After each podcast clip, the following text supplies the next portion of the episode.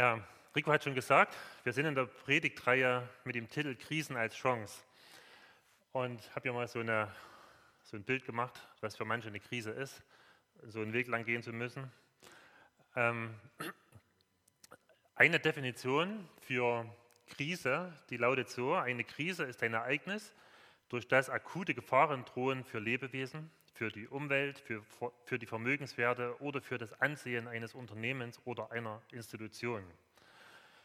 Also wenn du plötzlich die Diagnose einer schweren Krankheit bekommst, dann ist das eine akute Gefahr für dein Leben. Und das ist eine Krise. Oder wenn eine Beziehung zerbricht oder wenn ein lieber Mensch dir weggenommen wird, dann ist das Leben, was du bis jetzt gelebt hast, zu Ende und du musst dich ganz neu sortieren und musst entscheiden, wie es weitergeht. Also du bist dann in einer Krise drin oder das Gleiche trifft zu, wenn du eine Arbeitsstelle verlierst. Oder wenn du Angst hast, ob deine Firma die Wirtschaftskrise übersteht.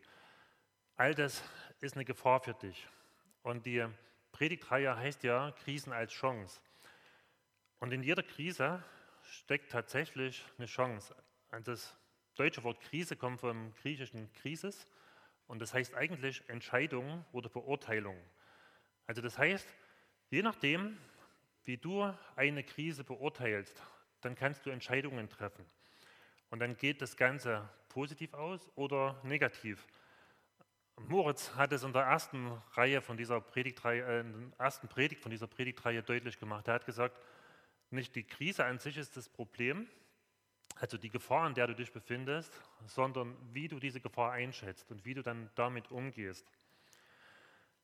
Wenn du in einer Krise die richtige Entscheidung triffst, dann kann jede Krise eine Chance werden, weil in Krisen, da wird ja gerade das deutlich, was für dich trägt, wo du sagst, das brauche ich wirklich zum Leben, das gibt meinem Leben Sinn, das trägt mich durch, auf das kann ich mich verlassen.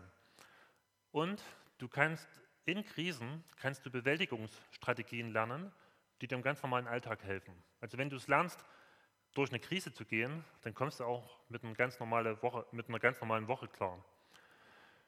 Und das hat ja wahrscheinlich jeder von euch erlebt. Ne? Also ihr habt, ich denke, dass fast jeder Angst hat vor Prüfungen. Wenn ihr die erste Prüfung gut überstanden habt, dann gebt euch das Mut für die nächsten Prüfungen. Also dann habt ihr nicht mehr so viel Angst davor. Und die meisten Menschen, äh, die reagieren so auf drei verschiedene Art und Weisen auf Krisen, auf Gefahren. So, das eine ist Flucht oder so eine Schockstarre oder Kampf. Also Flucht ist, ähm, du, du schätzt praktisch ein in so einer Krise, wenn eine Gefahr auf dich zukommt, du schätzt dich selber als schwächer ein und sagst, ich habe da keine Chance dagegen und ich renne da weg. Und das äh, kann ja ganz unterschiedlich aussehen. Ähm, zum Beispiel ein junger Mann, für den war so das ganz normale Leben, Ausbildung, Studium oder irgend sowas, das war für ihn eine Überforderung und er ist in eine Fantasiewelt geflohen. Also er kannte sich besser in Mittelerde aus als hier in der normalen Welt. Ne, da war er zu Hause. Oder andere, die fliehen in einen Rausch. Das kann so ganz unterschiedlich aussehen, äh, eine Flucht. Oder andere, die verfallen in so eine Schockstarre, wenn eine Gefahr auf dich zukommt. Ihr habt es vielleicht selber schon erlebt, ihr fahrt in der Nacht mit dem Auto und dann rennt ein Tier auf die Straße und manchmal bleiben dann die Tiere einfach erschrocken stehen. Sie wissen nicht, was sie machen sollen. So, die sehen das Auto auf sich zukommen, wissen nicht, soll ich wegrennen, soll ich kämpfen. Und uns Menschen geht es manchmal genauso. Also wir sind dann manchmal wie gelähmt, wenn eine Gefahr auf uns zukommt, es sind tausend Gedanken im Kopf und wir sind unfähig, eine Entscheidung zu treffen. Und dann gibt es noch so die dritte Sache, dass du in der Krise kämpfst. Und das machst du dann, wenn du davon überzeugt bist, dass du das meistern kannst, dass du stark genug bist. Ich weiß nicht, was du für ein Typ bist. Bist du eher der Typ, der kämpft, eher der Typ, der wegläuft oder der so wie gelähmt dasteht und nicht weiß, was er machen soll? Das hängt normalerweise ganz stark von deinem Persönlichkeitstyp ab.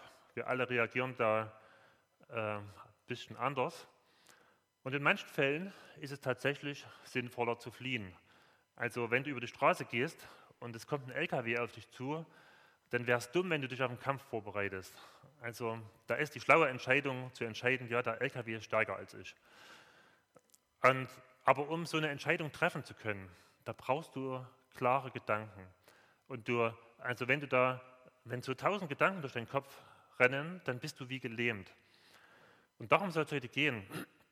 Also diese Frage, wie finde ich innere Ruhe in Krisen? Und die Bibel, die nennt es Frieden. Also Frieden meint natürlich auch zwischen Menschen oder zwischen uns und Gott, aber einfach so einen inneren Frieden, dass ich klare Gedanken klare Entscheidungen treffen kann und dass ich, ähm, dass ich weiß, was jetzt dran ist. Und in manchen Situationen, dann ist es halt dran zu kämpfen und zu sagen, ja, ich kann das meistern, ich kann hier da durchgehen. Aber dazu brauchst du die innere Überzeugung, dass du der Gefahr gewachsen bist, dass du stärker bist. Und diese innere Überzeugung, die nennt die Bibel Freude.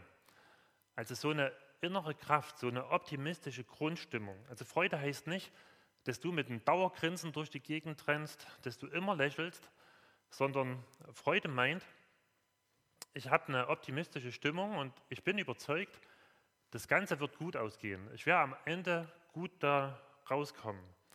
Das Gegenteil von Freude ist Niedergeschlagenheit. Und ihr merkt das, wenn ihr niedergeschlagen seid, dann habt ihr keine Kraft, irgendwas anzupacken. Aber wenn ihr, wenn ihr eine Freude in euch habt, dann kann ich Probleme meistern. Also diese beiden Dinge, die brauche ich, um gut durch eine Krise durchzukommen. Frieden und Freude. Und die Bibel macht deutlich, beides das ist was Göttliches. Gott ist ein Gott voller Freude und Gott ist ein Gott des Friedens. Und Gott möchte dir seinen Frieden und seine Freude schenken. Ich habe hier mal zwei Zitate von Jesus. Zum einen sagt Jesus über den Frieden, sagt er, ich gebe euch meinen Frieden, einen Frieden, wie ihn die Welt nicht geben kann. Lasst euch durch nichts erschüttern und lasst euch nicht entmutigen. Und zur Freude sagt er, ich sage euch das, damit meine Freude euch erfüllt und eure Freude vollkommen sei. Also das ist das, was Jesus dir geben will. So, das ist was, das kannst du dir nicht antrainieren. Du kannst nicht sagen, okay, ich habe jetzt hier irgendwie ein Trainingsprogramm und dann hinterher habe ich mehr Freude, mehr Frieden. Das ist was Übernatürliches. Das kannst du dir aber von Gott schenken lassen. Paulus mal, schreibt mal an die Korinther und sagt, bezeichnet sich selber und Timotheus und sagt, wir sind Mitarbeiter an eurer Freude. Also darum geht es in der Gemeinde, darum geht es in der Predigt, dass Leute hinterher mehr Freude haben, dass sie die Kraft haben und sagen, ja, ich kann meinen Alltag meistern, ich kann durch Probleme durchgehen. Wir lesen in Galater 5, Vers 22, dass Frieden und Freude, die sind eine Frucht des Geistes. Also das ist nicht, was aus uns heraus entsteht, das ist das, was der Heilige Geist in dir wirken will. Also das heißt, Gott hat alles bereit für dich, was du brauchst, um jede Krise zu durchstehen. Also der hat einen Frieden, der dir klare Gedanken gibt, dass du weißt, wie du dich in welcher Situation verhalten sollst. Und er hat eine Freude für dich bereit, die dir die Kraft gibt, Probleme zu meistern. Und wir wollen uns das heute angucken, wie diese beiden Dinge in dein Leben reinkommen. Aber bevor wir das machen, möchte ich noch auf eine ganz wichtige Sache hinweisen. Wenn du Christ bist, dann sagt die Bibel, dann hast du automatisch drei Feinde. Und diese drei Feinde, die wollen dir gerade diese beiden Dinge, Frieden und Freude, rauben. Und die Bibel bezeichnet die als die Welt, das Fleisch und der Teufel. Und diese drei, die treten immer in Kombination auf. Also es ist nicht so, dass es nur schlechte Charaktereigenschaften sind, mit denen du zu tun hast. Das ist nur ein Teil davon. Es ist auch nicht nur die Umwelt, die dich negativ beeinflusst. Und es sind auch nicht nur böse geistliche Mächte. Das sind immer drei zusammen. Und es ist nicht immer alles immer so einfach zu entscheiden, welcher Angriff kommt jetzt woher. Aber die Bibel macht uns das deutlich, um zu zeigen, geh realistisch mit der Welt um. Du wirst angegriffen. Als Welt bezeichnet die Bibel ein System, was sich gegen Gott stellt. Und dieses System, das bombardiert dich jeden Tag mit Botschaften.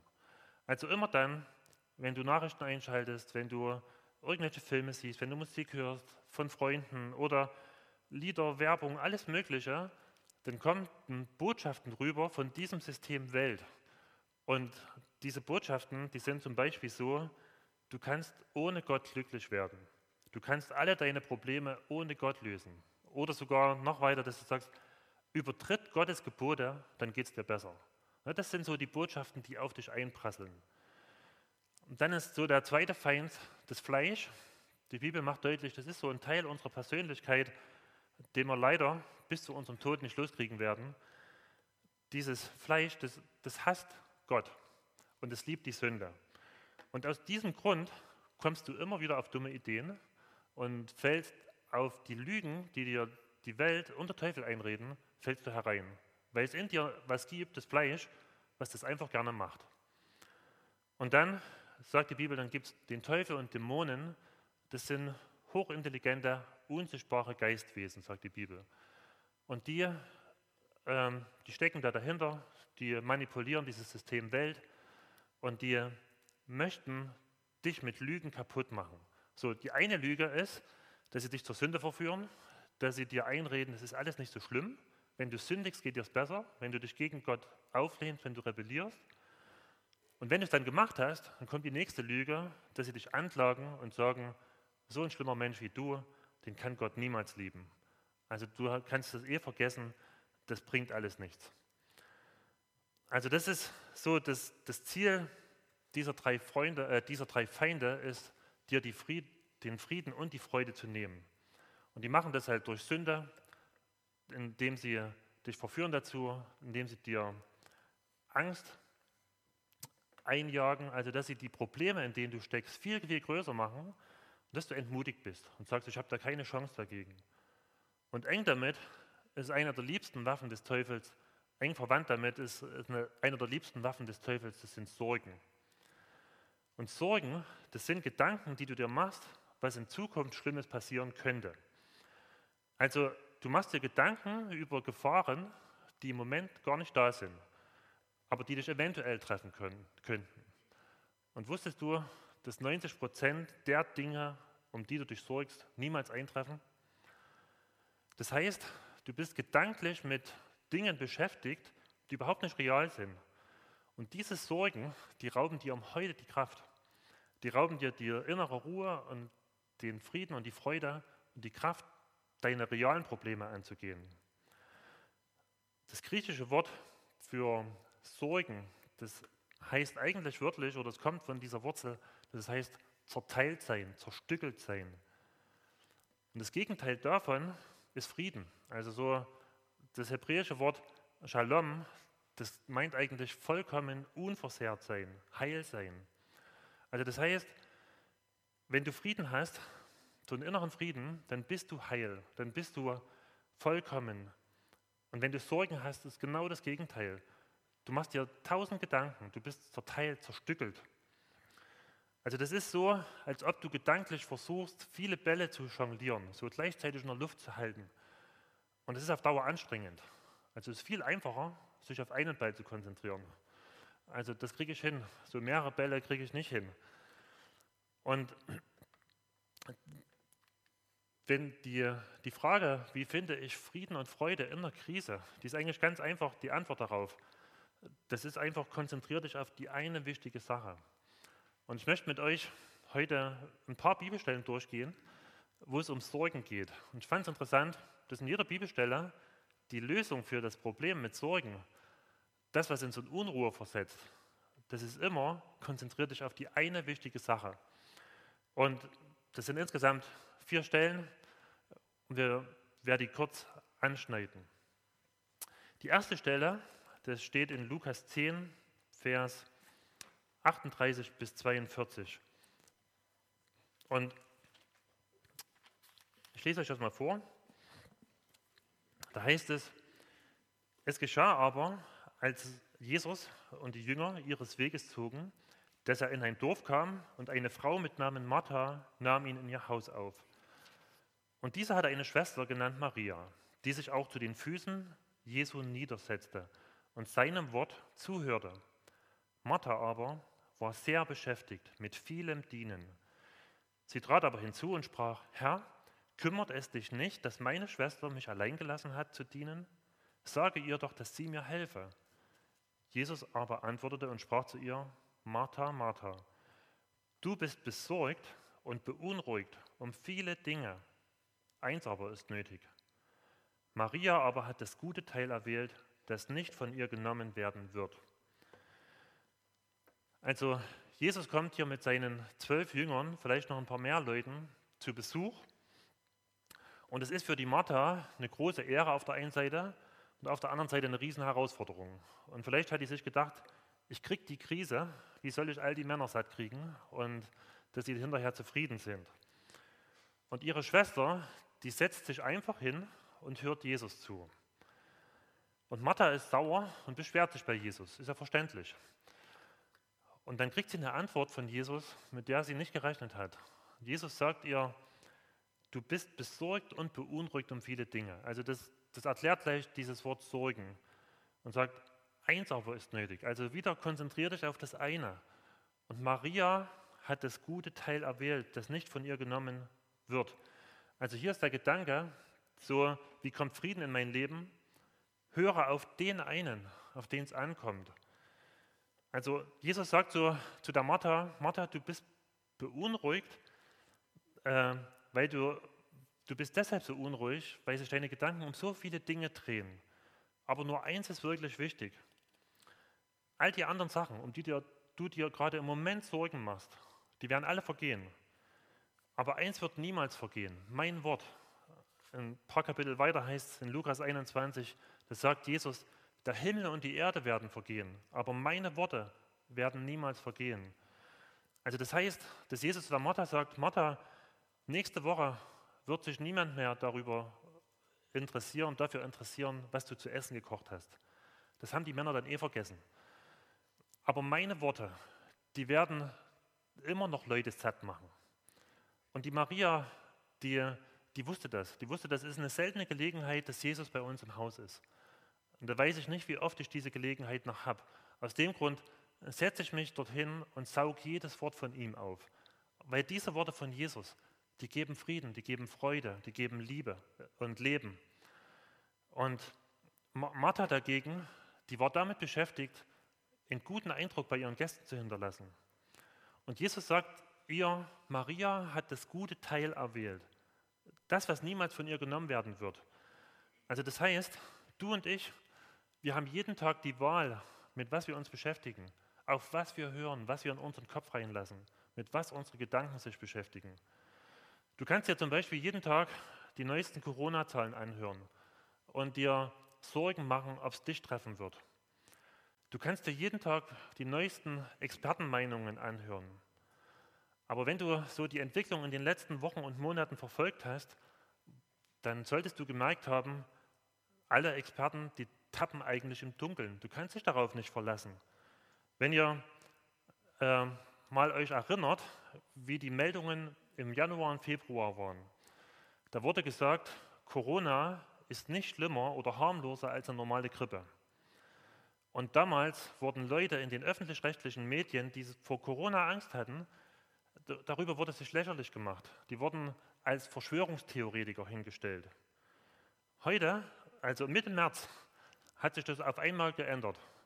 Dann waren auf einmal Corona schlimm und man hat drastische Maßnahmen ergriffen. Ähm, heute sind die Leute, die Corona nicht für gefährlich halten, auf einmal Verschwörung, Verschwörungstheoretiker. Anfang Februar hieß es, den Mundschutz zu tragen ist völlig sinnlos. Heute tragen wir alle ein, wenn wir einkaufen gehen. Also das heißt, die Meinung, die vor Wochen noch gegolten hat, das ist heute das komplette Gegenteil. Und das ist bei ganz vielen Themen so, wenn ihr euch das mal in den letzten Jahren so anguckt. Im Gegensatz dazu sind die Worte von Jesus, die sind unveränderlich gültig. Die verwirren dich nicht. Die geben dir Kraft und die geben dir Leben. Aber es ist deine Wahl, auf welche Worte du hörst. Du kannst auf die Worte der Experten, der Politiker, der Prominenten, der Skeptiker, der Verschwörungstheoretiker hören oder auf die Worte des einen, der von sich sagt, ich bin die Wahrheit. Die einen Worte, die werden dein Herz in Unruhe und in Sorgen versetzen. Und die anderen Worte von Jesus, die werden dir Frieden und Freude geben. Und ich glaube, jeder von uns würde ruhiger und glücklicher durchs Leben gehen und wahrscheinlich klügere Entscheidungen treffen, wenn wir keine Nachrichten hören würden? Oder wisst ihr noch, welche Themen vor einem halben Jahr oder vor einem Jahr so wichtig waren, dass alle Welt drüber reden musste? Hat euch irgendeine der Nachrichtensendungen, der Talkshows, der Fernsehserien, der Krimis, das, was dort, die Worte, die ihr dort gehört habt, hat die euch Frieden und Freude gegeben? Oder hat irgendetwas, was ihr in den Medien gesehen, gehört, gelesen habt, hat es euch glücklich gemacht, euer Leben bereichert? Keins von diesen Worten hat einen bleibenden Wert. Diese Worte, die sorgen am Ende dafür, dass sich Leute Sorgen machen, dass sie sich gegenseitig äh, beschuldigen und äh, verdächtigen und aufhetzen und man fühlt sich hinterher schlechter. Die Worte, die rauben dir den Frieden und die Freude. Aber die Worte von Jesus, das sind die einzigen Worte, die dir Freude und Frieden geben. Und es ist deine Wahl, welche Worte du in deinen Kopf reinlässt. Und diese Wahl, die musst du jeden Morgen treffen. Was ist die erste Information, die deine Gedanken und dein Herz am Tag erfüllen? Ist es der Griff zum Handy und du liest die neuesten Schlagzeilen oder checkst den Status von deinen WhatsApp- oder Instagram-Freunden? Oder ist es die Musik oder der neueste Podcast, den du hörst? Oder sind es die unvergänglichen Worte von Jesus, die jeden Tag neu dich ermutigen wollen und dich erfreuen wollen? Und das ist deine Wahl. Und das entscheidet darüber, ob du voller Frieden und Freude bist, ob du eine innere Ruhe hast oder ob du unruhig und aufgewühlt bist. Hier heißt es, Maria hat das gute Teil erwählt, das niemals von ihr genommen werden kann. Okay, das war der erste Tipp. Höre das auf den einen, auf den es ankommt. Und das nächste, rede mit dem einen, auf den es ankommt. Ich möchte euch die Stelle lesen, das ist aus Philippa 4. Und da heißt es in Vers 4, freut euch im Herrn alle Zeit. Wiederum will ich sagen, freut euch. Paulus sagt ja nicht, lächle alle Zeit oder hüpfe alle Zeit voller Freude durch die Gegend sondern freu dich. Und das meint, du kannst in jeder Situation eine positive Grundstimmung haben. Du kannst Hoffnung haben. Selbst in äh, schwierigen Situationen, selbst dann, wenn du, denn, wenn du äußerlich trauerst und weinst, kannst du tief in dir die Überzeugung haben, ich werde durch diese Trauerzeit hindurchkommen und ich werde am Ende gestärkt rauskommen. Das Leben wird weitergehen. Und das ist die Freude, von der Paulus spricht. Und er hat es selber so erlebt. Ich lese euch mal eine eine Stelle vor, wo das so deutlich wird, dass es hier nicht darum geht, dass ich immer mit einem Lächeln auf dem Mund rumrenne. Der Paulus schreibt hier in äh, 2. Korinther 4, Vers 8, in allem sind wir bedrängt, aber nicht erdrückt, keinen Ausweg sehend, aber nicht ohne Ausweg, verfolgt, aber nicht verlassen, niedergeworfen, aber nicht vernichtet, alle Zeit das Sterben Jesu am Leib umhertragend, damit auch das Leben Jesu an unserem Leibe offenbar werde. Also Paulus meint, du kannst als Christ richtig schlimme Situationen erleben. Du kannst durch wirklich schwieriges Leid gehen, wo du niedergeworfen bist. Aber du wirst niemals vernichtet werden. Also es gibt immer noch, wo du sagst, das ist nie so, dass du verzweifeln musst. Du musst nicht niedergeschlagen sein, weil du weißt, es gibt einen Weg durch dieses dunkle Tal durch, was im Psalm 23, wo davon die Rede ist. Da geht Gott mit dir durch. Und hier heißt es in Philipper 4, heißt es, freut euch im Herrn alle Zeit. Und das heißt, du gehst durch keine einzige Situation allein durch als Christ. Du gehst immer mit Jesus durch die Situation hindurch. Und das heißt, Jesus, der weiß, was es heißt, körperliche Schmerzen zu haben. Der weiß, was es heißt, von Menschen enttäuscht zu werden. Er ist von seinen engsten Freunden verlassen worden, verraten worden. Jesus weiß, was es heißt, öffentlich gedemütigt zu werden, verspottet zu werden. Und er weiß, was es heißt, einen schwierigen Tod zu sterben. Das heißt, egal in welcher Situation du dich befindest, Jesus hat es schon erlebt. Und er geht mit dir durch. Und aus dem Grund kannst du durch jede Krise durchgehen, durch jede Situation, weil der Jesus, der in dir lebt, der ist immer stärker. Dem konnte der Tod nicht halten. Der ist wieder auferstanden. Und der lebt jetzt in dir und gibt dir die Kraft und die Freude und den Frieden, den du brauchst. In Vers 5 heißt es hier weiter, Philipper 4, da heißt es, eure Freundlichkeit soll allen Menschen bekannt werden. Der Herr ist nah. Also Paulus meint damit, so ganz tief in deinem Herzen sollen wir als Christen so eine Freude haben, so eine positive Grundstimmung, die uns durchträgt, die uns eine innere Kraft gibt und nach außen kriegen die Menschen um uns herum Freundlichkeit mit. Weil Gott mit uns freundlich umgeht, können wir mit Menschen freundlich umgehen. Und dann macht er in den nächsten Versen deutlich, wie diese Freude und dieser Frieden in dein Leben reinkommen. Da heißt es in Vers 6, seid um nichts besorgt, sondern lasst in allem durch Gebet und Flehen mit Danksagung eure Anliegen vor Gott kund werden. Und der Friede Gottes, der allen Verstand übersteigt, wird eure Herzen und eure Gedanken bewahren in Christus Jesus. Also Gott, Paulus macht hier deutlich, Gott verbietet dir, dir Sorgen zu machen. Gibt es noch andere Bibelstellen? Er sagt ja, macht dir um nichts Sorgen, seid um nichts besorgt.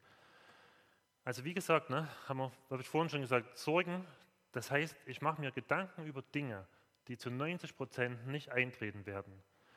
Das heißt, ich verschwende meine Kraft, meine Gedanken, um Probleme zu lösen, die noch gar nicht da sind.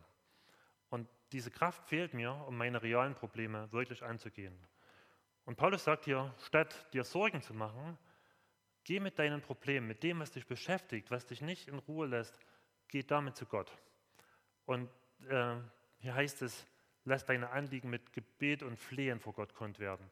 Also Flehen meint so ein ganz intensives Beten, wo ich lauter rufe, wo ich mit mehr Emotionen bete, wo ich einfach deutlich mache, ich höre hier nicht auf, bis ich eine Antwort habe, bis Gott mir irgendwie eine Hilfe gegeben hat oder mir die Kraft gegeben hat, hier durchzugehen. In 1. Petrus 5, Vers 7 heißt es, werft alle eure Sorgen auf den Herrn, denn er ist besorgt für euch. Also da macht es, macht Petrus so deutlich, da gibt es schon jemanden, der macht sich schon Sorgen um dich. Und der kann das besser als du. Also der weiß, auf was es wirklich ankommt. Dann musst du das nicht selber machen.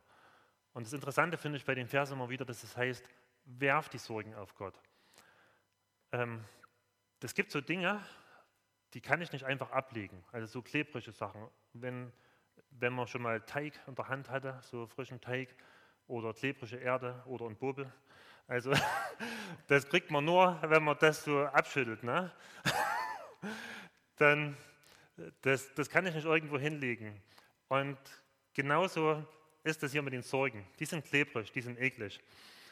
Und die, die kriege ich nicht los, wenn ich die einfach mal hinlege. Die nehme ich dann wieder mit. Die muss ich werfen auf Gott. So eine ganz bewusste Entscheidung und sagen, ich lasse die jetzt bei Gott. Ich denke da nicht mehr drüber nach. Er kümmert sich darum. Und dann heißt es hier weiter, nachdem ich so all das Negative bei Gott abgeladen habe, dann, dann heißt es in Philippa 4, lasst, die Dank, äh, lasst eure Anliegen mit Danksagung vor Gott kund werden. Also das heißt, ich lade bei Gott alles Negative ab, alles das, wo ich sage, da habe ich Mangel, das verstehe ich nicht und erinnere mich gleichzeitig an das, für was ich danken kann. Und es gibt so ein altes Sprichwort, Loben zieht nach oben, Danken schützt vor Wanken.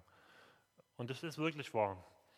Wenn, wenn, dir's, wenn du niedergeschlagen bist, wenn du so eine Unruhe hast und du machst genau das, was Paulus ja sagt, du sagst bei Gott all das, was dich belastet, was negativ ist, und erinnerst dich gleichzeitig an das Gute. Nimm dir doch mal bewusst vor, Gott für zehn Dinge ganz bewusst Danke zu sagen. Dass du lebst, dass Jesus für dich gestorben ist, dass du Freunde hast, dass du eine Arbeitsstelle hast oder was gerade in deinem Leben ist, wo du sagst, das sind Dinge, da kann ich Danke sagen dafür. Dann zieh dich das nach oben. Dann mach dir das bewusst, ich bin eigentlich reich. Ich habe eigentlich so vieles, was mir gut tut.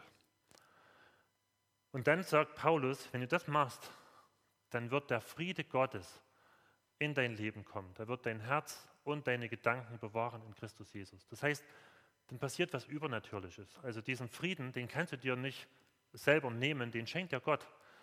Wenn du deine Sorgen ablädst bei Gott und wenn du ihm ganz bewusst dankst, dann, dann zieht dieser Friede in dein Leben ein. Das war so der zweite Punkt, ich habe noch einen dritten Punkt, der hängt damit zusammen, wie dieser Frieden in mein Leben kommt. Und da gibt es im Psalm, Psalm 42 und 43. Da hängt eigentlich zusammen, das ist so ein Lied mit drei Strophen, da kommt dreimal der gleiche Refrain vor. Und das ist interessant, dieses Lied, weil auf der einen Seite die Leute, die den Psalm geschrieben haben, die reden in manchen Versen zu Gott und in manchen Versen reden sie zu sich selber.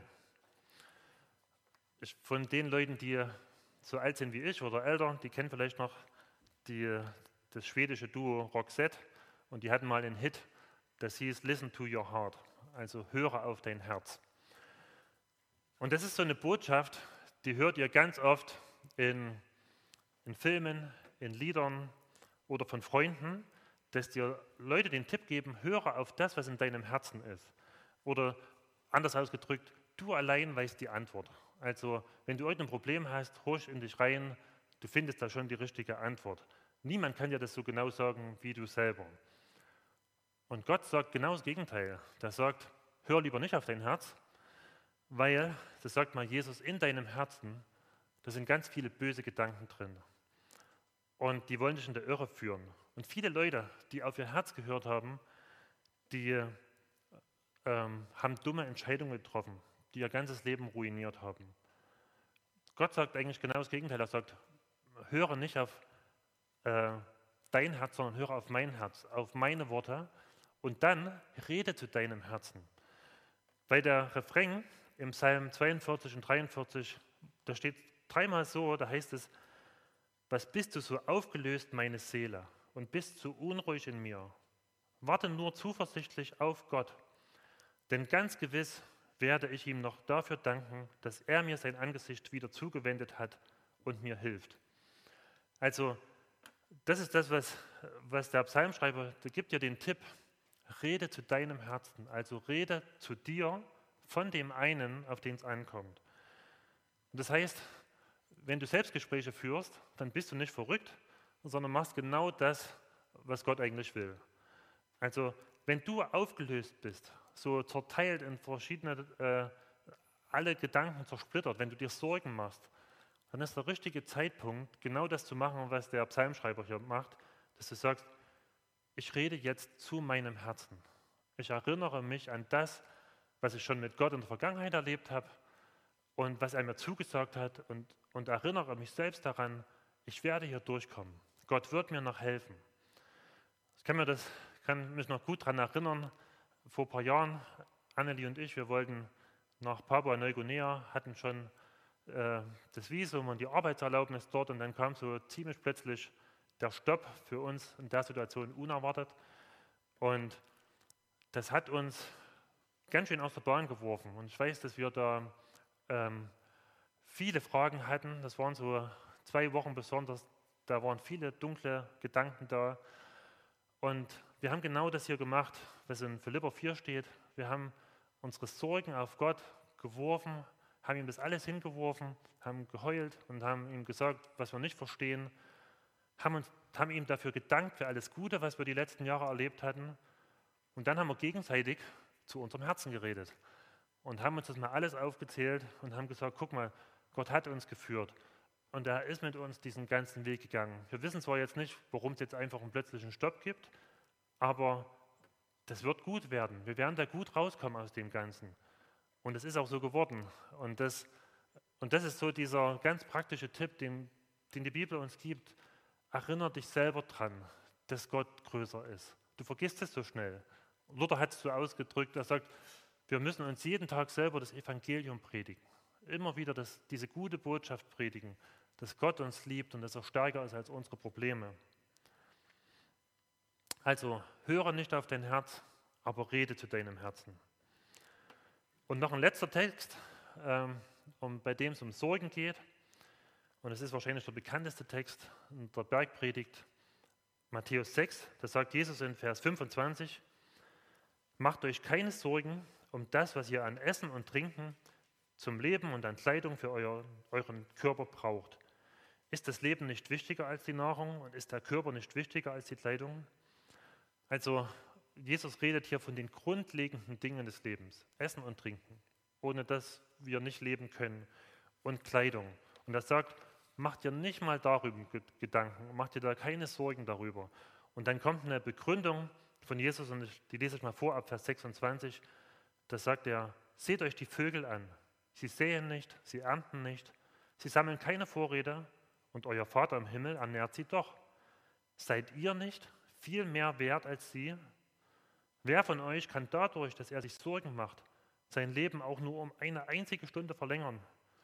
Und warum macht ihr euch Sorgen um eure Kleidung?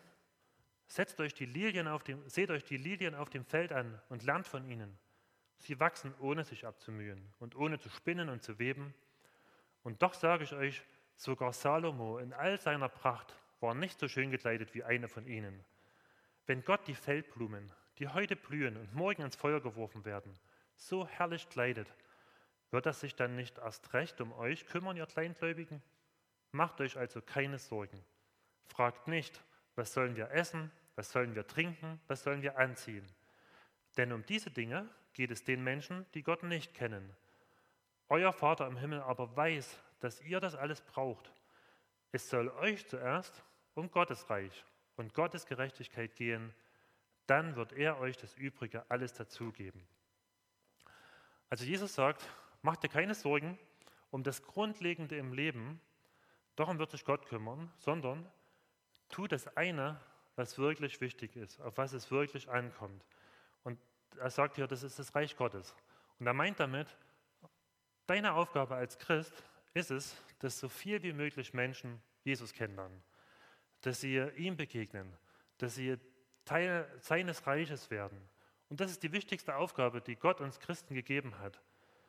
Und alles andere, Essen und Trinken, Kleidung, das ist verglichen damit absolute Nebensache. Und Jesus sagt, wenn du dich darum kümmerst, was Gott am Herzen liegt, dann wird sich Gott um das kümmern, was du zum Leben brauchst.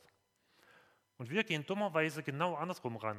Wir sagen, okay, ich muss mich erstmal darum kümmern, dass es mir gut geht. Also ich muss arbeiten, ich muss Essen und Trinken verdienen, ich muss eine Kleidung haben, ich muss mein Haus in Ordnung halten, mein Auto muss in Ordnung sein, mein Garten muss schön aussehen.